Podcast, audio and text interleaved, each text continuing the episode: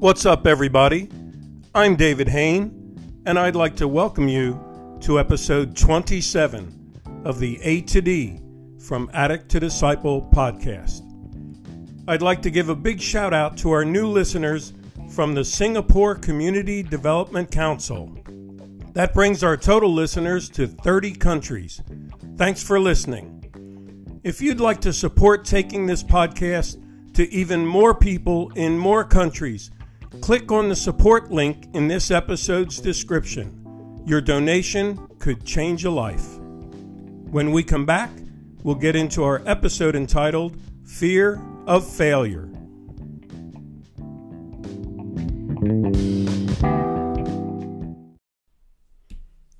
Welcome back. I'd like to start this episode by saying that fear is a normal feeling. Our fear centers can actually save us from danger and they can motivate us into action. So, in this episode, I'm not talking about the normal human response of fear to a valid danger. I'm talking about when the danger is exaggerated in our mind or completely imagined by us and in response, we develop unhealthy behavior patterns. You know those times when we rush into our drug of choice because it will numb our fears. And this sort of drug or alcohol use is very contagious, as substance abuse has a history of increasing dramatically during any local or national crisis. So, I urge you to know your fear triggers Pause, breathe, take one day at a time to control your fear because fear fuels impulsive reactions, and impulsive reactions fuel our addiction by feeding our compulsive choices. Let me repeat that.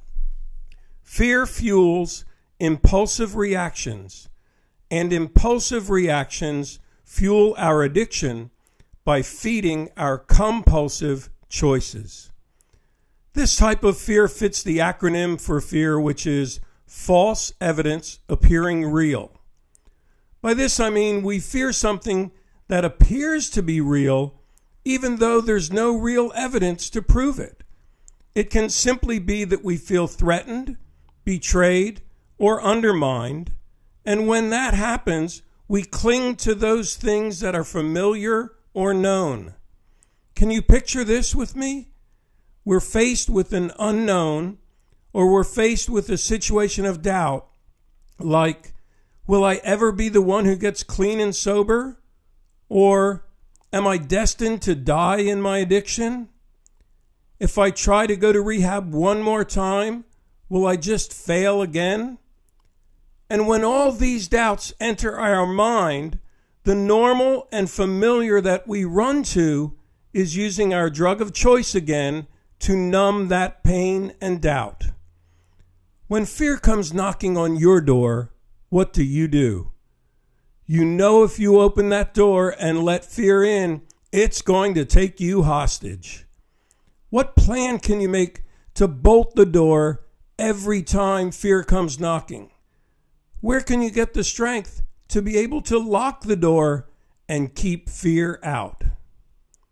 Let's start the answer to this by looking more closely at the fear of failure. Many times, I've had guys incarcerated or in rehabs, and they talk to me about their failure to be able to quit drugs and stay in recovery. They say words like, I've failed as a husband. I've failed as a dad, as a man, as a friend, as a son. I feel lower than a snake's belly in dust. But an ancient Chinese proverb says, failure is not falling down, but refusing to get up. The very fact that you're listening to this podcast says that you've chosen to get up and you've chosen to listen and learn and grow. I applaud you because I know that taking the step towards recovery includes the risk of relapse. Be encouraged by the teaching from the book of Romans, chapter 5, verse 4, which says that perseverance builds character and character builds hope. U.S. President Barack Obama once said, The real test is not whether you avoid this failure, because you won't.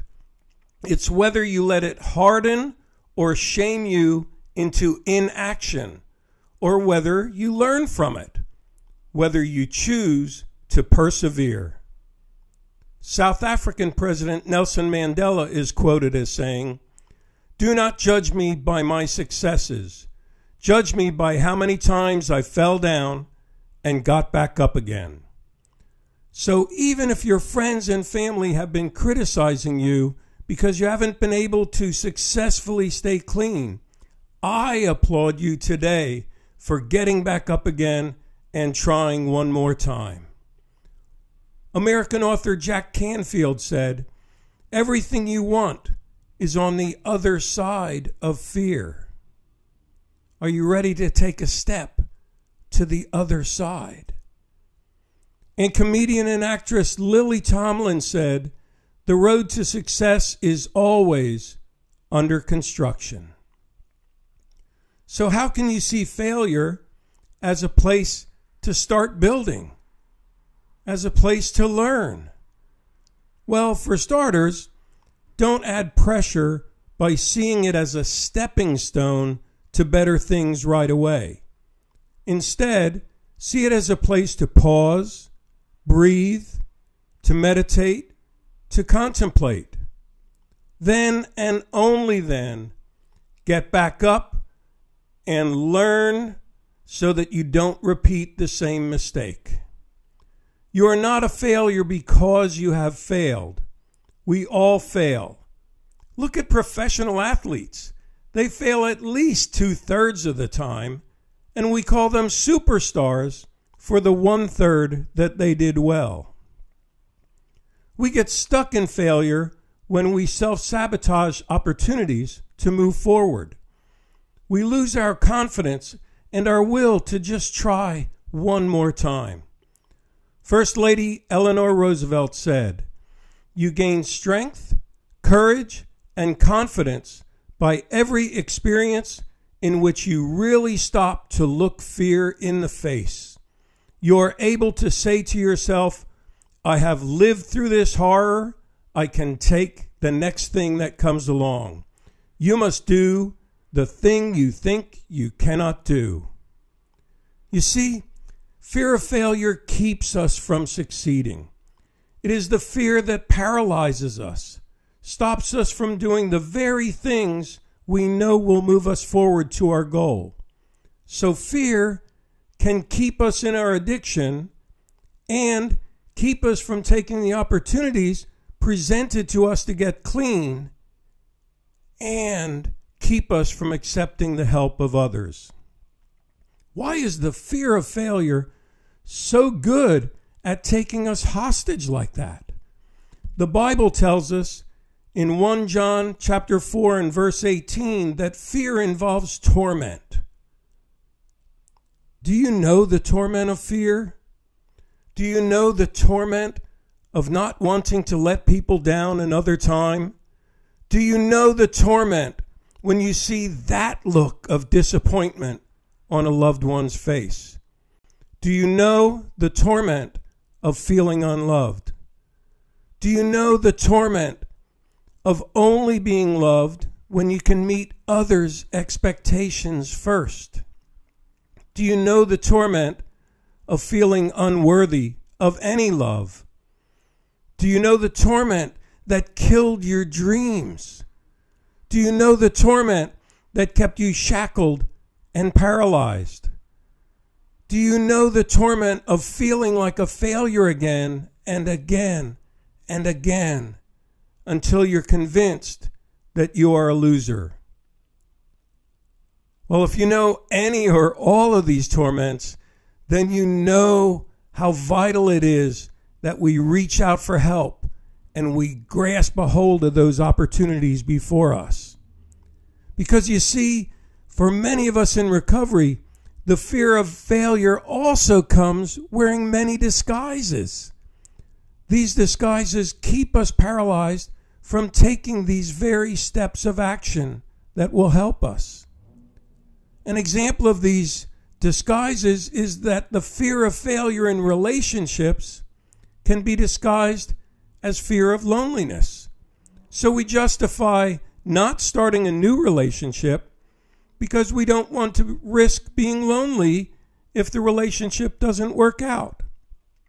Other disguised fears are the fear of starting over, the fear of change, the fear of rejection, the fear of the expectations of others, the fear of even feeling again, the fear of the loss of our comfort zone and the loss of our comforter, and finally, the fear of perfection.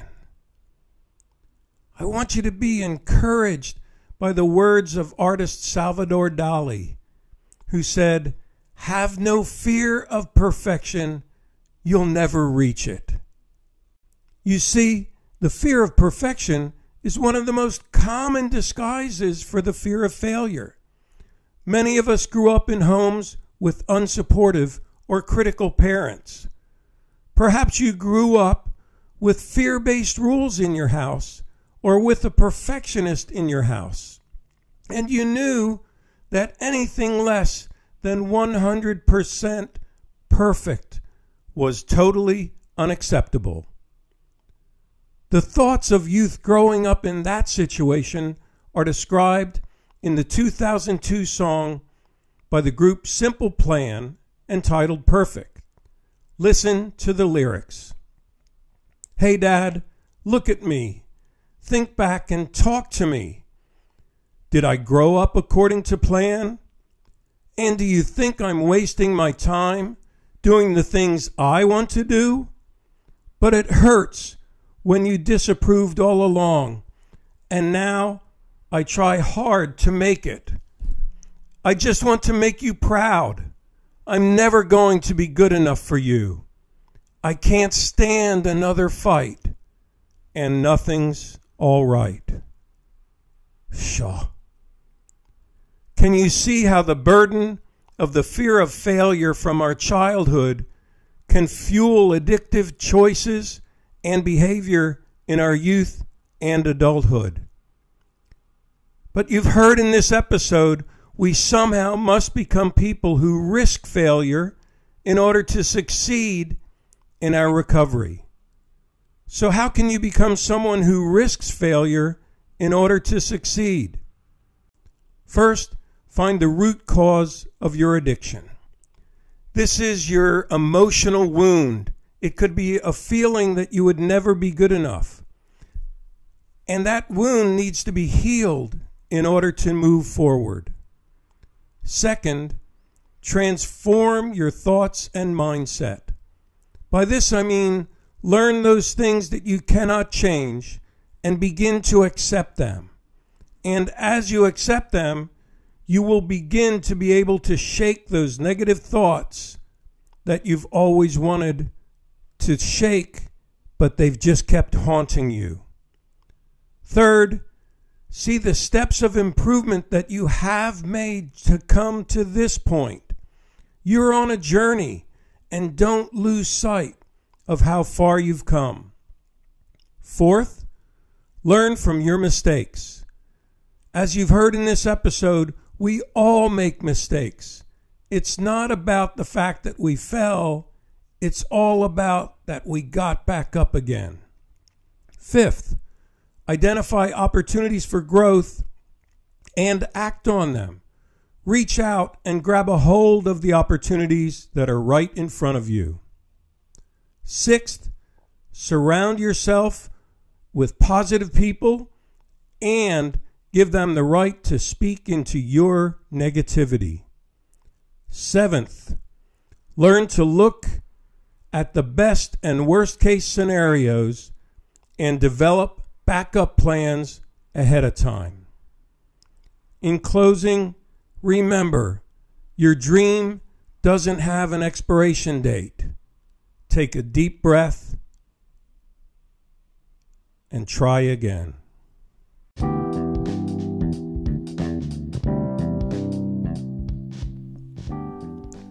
Thanks for listening to this episode of the A to D from Addict to Disciple podcast. Tune in Monday for our next episode. If you'd like to contact me regarding a Q&A session on addiction, speaking engagements, addiction coaching or consulting, or to utilize the From A to D curriculum and podcasts in your location, please go to my website www from-a-to-d.org and click on the contact page or leave me a message on Anchor. As always, stay safe and stay strong.